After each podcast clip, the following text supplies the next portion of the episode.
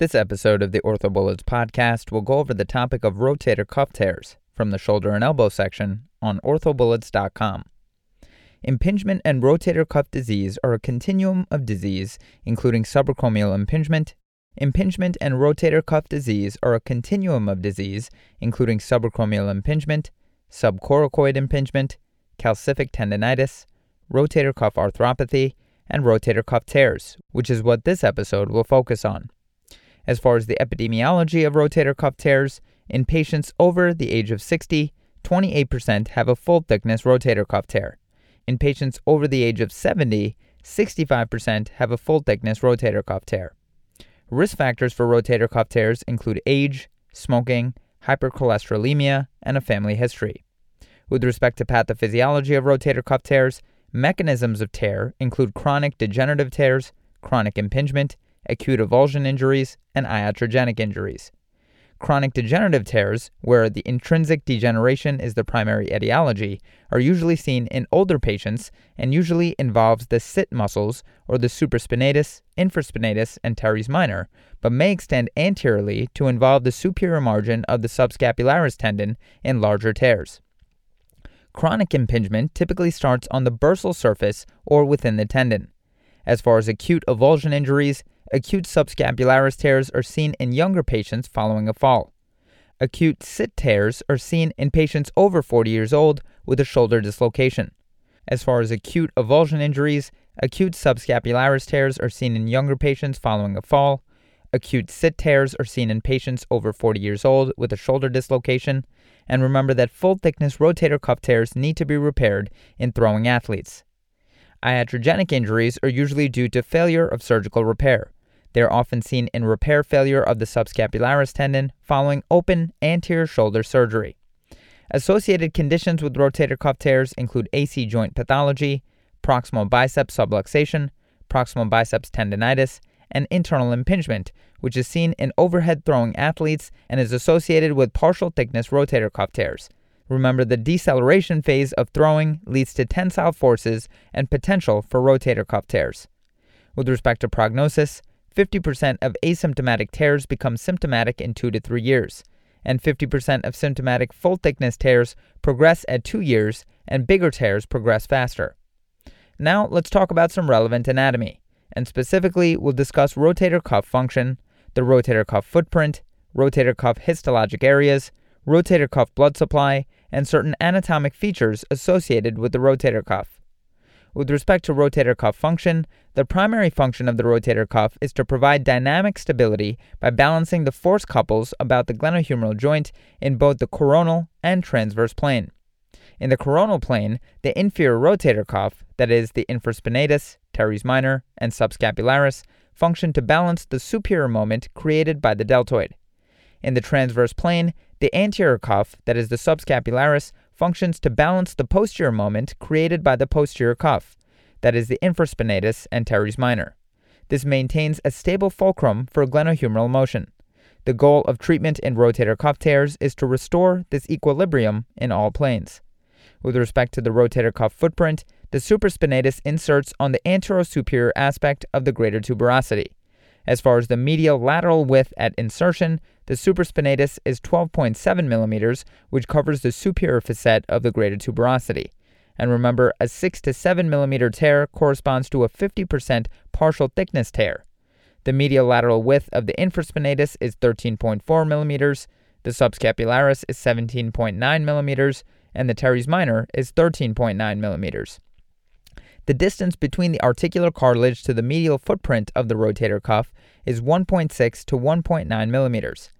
The AP dimension of the footprint is 20 millimeters, which corresponds to the insertion of the supraspinatus and anterior infraspinatus. With respect to the rotator cuff histologic areas, there are five layers.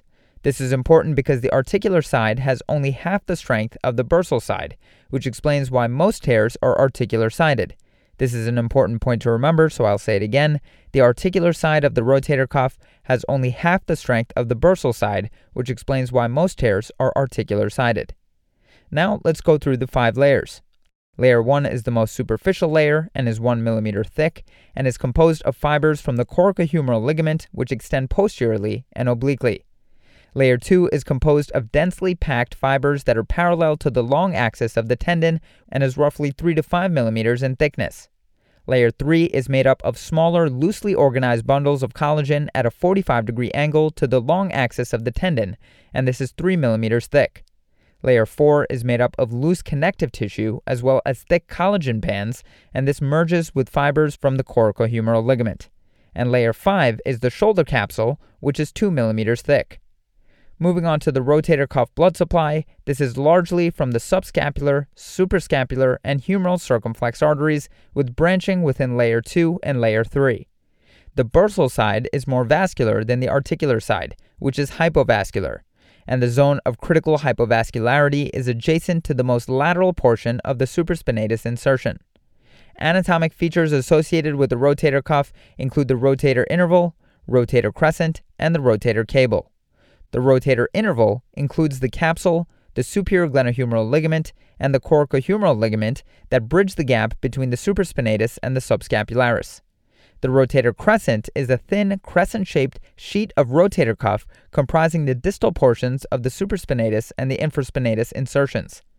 The rotator cable is a thick bundle of fibers found at the avascular zone of the coracohumeral ligament, running perpendicular to the supraspinatus fibers and spanning the insertions of the supra and infraspinatus tendons.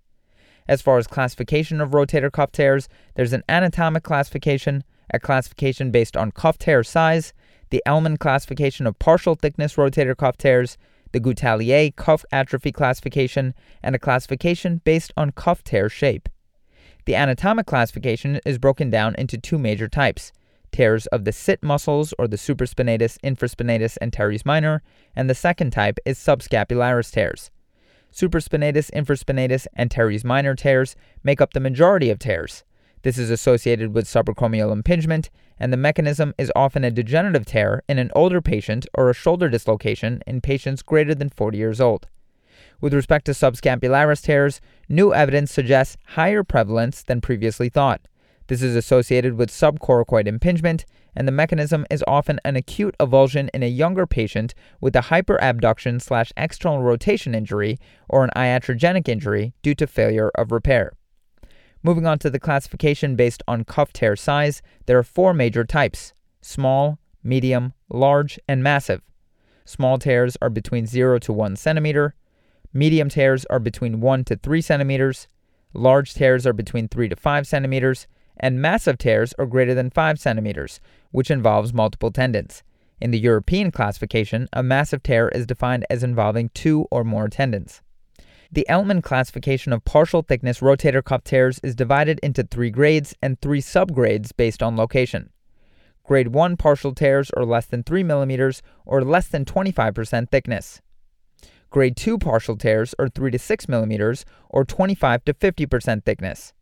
Grade 3 partial tears are greater than 6 millimeters or greater than 50% thickness. The three subgrades based on location are A, B, and C. A is articular sided, B is bursal sided, and C is intratendinous. Moving on to the cuff atrophy or Goutallier classification, this is broken down into five types. Type 0 is normal, Type 1 has some fatty streaks, Type 2 has more muscle than fat. Type 3 has equal amounts fat and muscle. And type 4 has more fat than muscle. Finally, the classification based on cuff tear shape has four major types crescent shaped tears, U shaped tears, L shaped tears, as well as massive and immobile tears. Crescent tears usually do not retract medially, are quite mobile in the medial to lateral direction, and can be repaired directly to bone with minimal tension. U-shaped tears have similar shape to crescent tears, but extend further medially with the apex adjacent or medial to the rim of the glenoid. U-shaped tears must be repaired side to side using margin convergence first to avoid overwhelming tensile stress in the middle of the rotator cuff repair margin. L-shaped tears are similar to U-shaped tears, except one of the leaves is more mobile than the other. Use margin convergence in the repair of L-shaped tears. Finally, massive and immobile tears may be U-shaped or longitudinal. These are difficult to repair and often requires an interval slide. As far as the presentation of rotator cuff tears, symptoms largely include pain and weakness. Pain is typically insidious in onset and exacerbated by overhead activities. There's also pain located in the deltoid region, and there may be night pain, which is a poor indicator for non operative management. And remember, patients can have acute pain and weakness with a traumatic tear. Weakness in rotator cuff tears typically involves loss of active range of motion with greater or intact passive range of motion. Now, let's do a quick overview of the physical exam of the rotator cuff. The supraspinatus may exhibit weakness to resisted elevation in the Jobe position, which is basically 90 degrees of abduction with internal rotation. Other special tests for supraspinatus tears include the drop arm test and pain with the Jobe test. On infraspinatus testing, you may find external rotation weakness at 0 degrees of abduction. As far as special tests of the infraspinatus, the external rotation lag sign is the one to know. An infraspinatus tear will often manifest on exam by the external rotation lag sign in an externally rotated position at the shoulder, and the patient is unable to actively maintain this position after release. As far as teres minor testing, this may reveal external rotation weakness at 90 degrees of abduction and 90 degrees of external rotation. Special tests include the hornblower sign, and for this test, support the patient's arm abducted to 90 degrees in the scapular plane with the elbow flexed to 90 degrees. Then ask the patient to rotate the arm externally at 90 degrees against resistance. A positive sign is indicated by the inability to maintain the externally rotated position, and the arm drops back to neutral position. Finally, subscapularis testing may show internal rotation weakness at 0 degrees of abduction. Special tests that may reveal a subscapularis tear include excessive passive external rotation, the belly press test, the lift-off sign, and an internal rotation lag sign. With respect to imaging of rotator cuff tears, radiographic views should include a true AP, an AP in internal slash external rotation, an axillary view, and an outlet view to assess the acromion. Findings may include calcific tendonitis, calcification in the coracohumeral ligament, and cystic changes in the greater tuberosity. Other findings may include proximal migration of the humerus seen with chronic rotator cuff tears, which are typically associated with an acromiohumeral interval of less than 7 millimeters, and you may also notice a type 3 or hooked acromion. An arthrogram is not commonly used in isolation, but is used when the MRI is contraindicated. As far as findings, a rotator cuff tear is present if dye leaks from the glenohumeral joint into the subacromial joint. An MR arthrogram may improve sensitivity and specificity. Keep in mind that an MR arthrogram may improve sensitivity and specificity. MRI is the diagnostic standard for rotator cuff pathology. Obtain one when suspicion for pain or weakness is attributable to a rotator cuff tear. As far as findings, it's important to evaluate muscle quality, which includes size, shape, and degree of retraction of the tear, as well as degree of muscle fatty atrophy, which is best seen on sagittal images.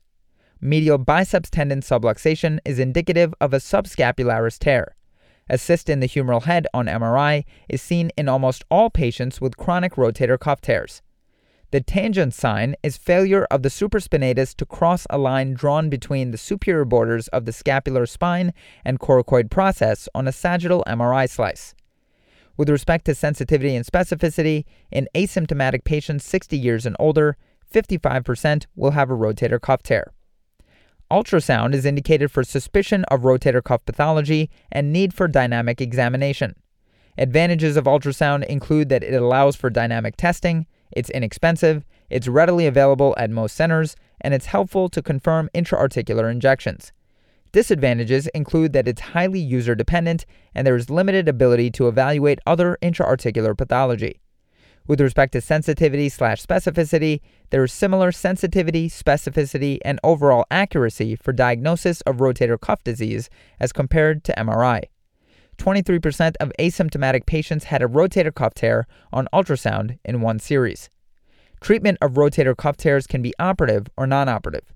Treatment considerations include the activity and age of the patient, mechanism of the tear, meaning whether it's a degenerative or a traumatic avulsion, characteristics of the tear like size, depth, retraction, and muscle atrophy are taken into consideration, partial thickness tears versus complete tears, articular sided or PASTA lesions versus bursal sided lesions, and remember that bursal sided tears are treated more aggressively.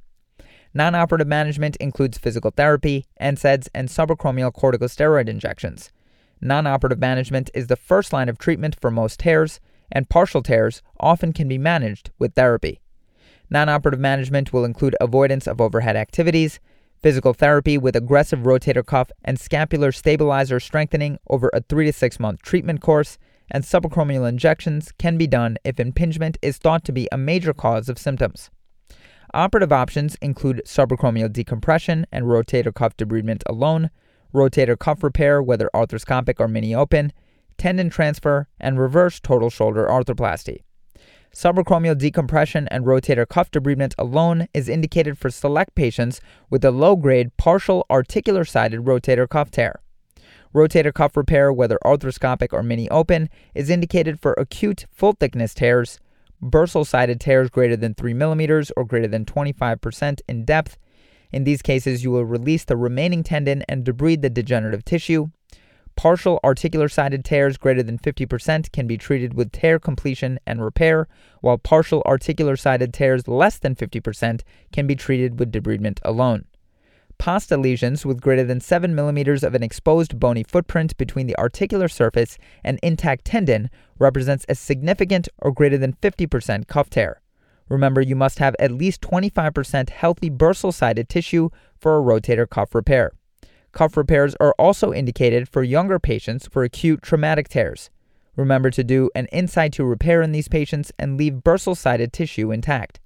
Older patients with degenerative tears typically undergo tendon release, debridement of degenerative tissue, and repair.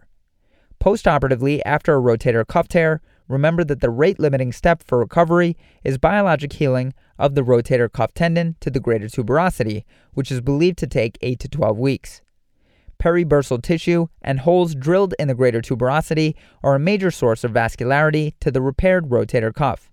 Remember that vascularity can increase with exercise. Post op patients should have limited passive range of motion and no active range of motion. As far as outcomes, workers' compensation patients report the worst outcomes with respect to higher post op disability and lower patient satisfaction.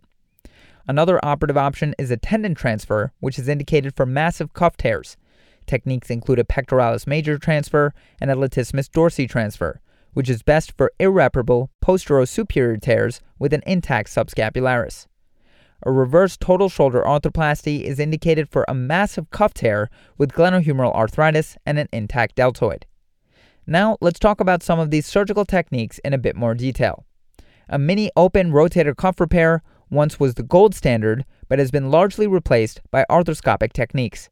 As far as the approach, a small horizontal variant of a shoulder lateral or deltoid splitting approach is carried out. The advantages of a mini open approach over an open approach is that there's decreased risk of deltoid avulsion and there is faster rehabilitation as you do not need to protect the deltoid repair. With a mini open rotator cuff repair, you may begin passive range of motion immediately to prevent adhesive capsulitis, and most surgeons will wait approximately six weeks before initiating active range of motion. With respect to arthroscopic rotator cuff repair, as far as advantages, studies now show equivalent results to open or mini open repair.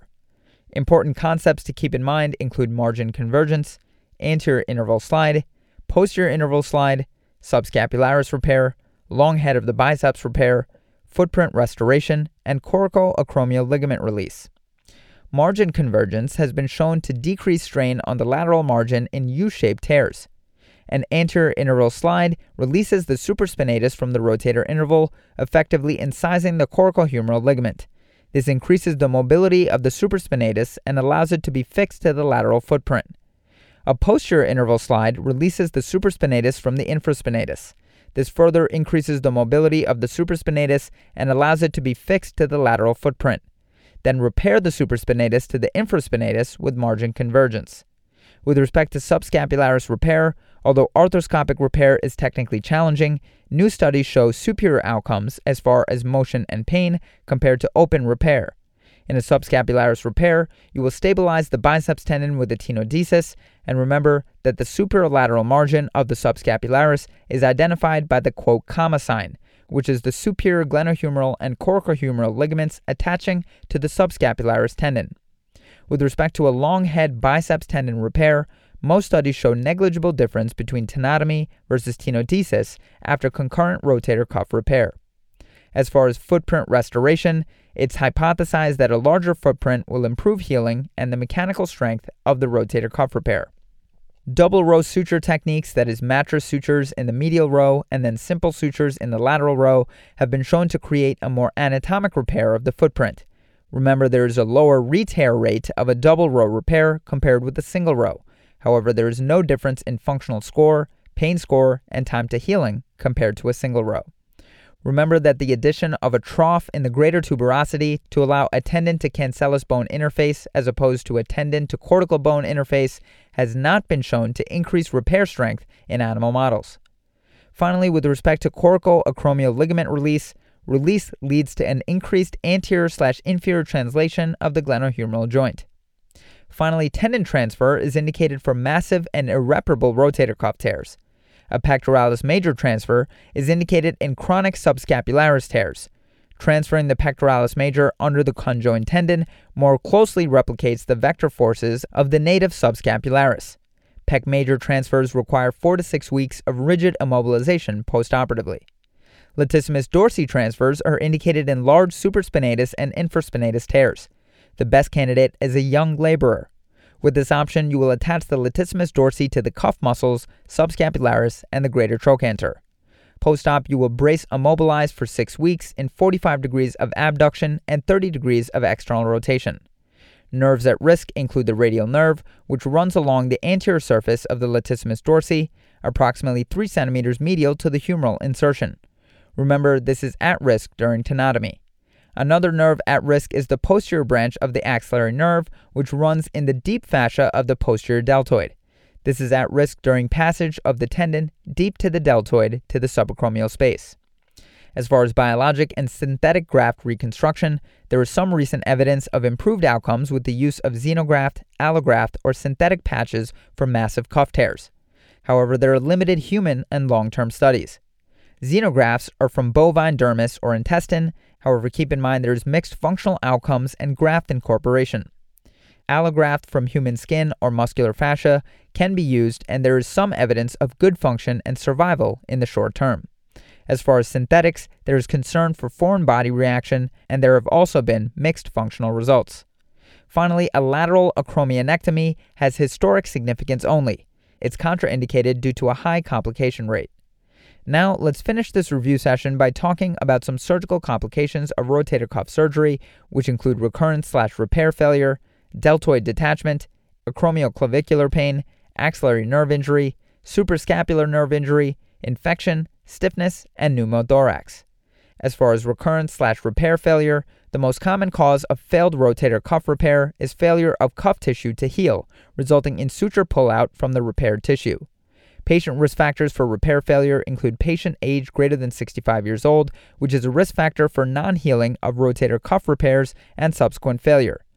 Other risk factors include large tear size, which is defined as greater than 5 centimeters, muscle atrophy, diabetes, smokers, tear retraction medial to the glenoid, poor compliance with the post op protocol, and keep in mind that there have been no differences in clinical outcomes or healing with early versus delayed motion protocols.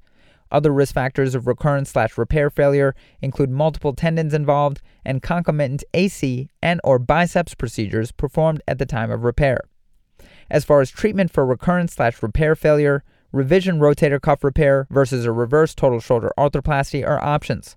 Variables to consider when choosing revision rotator cuff repair versus reverse total shoulder arthroplasty includes patient age, and remember older age favors a reverse total shoulder arthroplasty other variables to consider include etiology of the retear, quality of the tissue slash MRI findings, and static proximal humeral migration, which favors reverse total shoulder arthroplasty. Deltoid detachment is a complication seen with an open rotator cuff repair approach. Suprascapular nerve injury may occur with aggressive mobilization of the supraspinatus during repair. Infection has a less than 1% incidence, and usually common skin flora include Staph aureus, strep, and P. acnes. Propionibacterium acnes is the most commonly implicated organism in delayed or indolent cases. Stiffness is another potential complication. Keep in mind that physical therapy and guided early range of motion exercises are not shown to reduce stiffness one year postoperatively. Finally, pneumothorax can be a complication of regional anesthesia, that is, interscalene or supraclavicular block, or the arthroscopy itself. That's all for this review about rotator cuff tears. Hopefully that was helpful. Look out for questions related to this topic on this weekend's question session, and hopefully, this episode will have prepared you for that review. This is the OrthoBullets podcast, a daily audio review session by OrthoBullets, the free learning and collaboration community for orthopedic surgery education.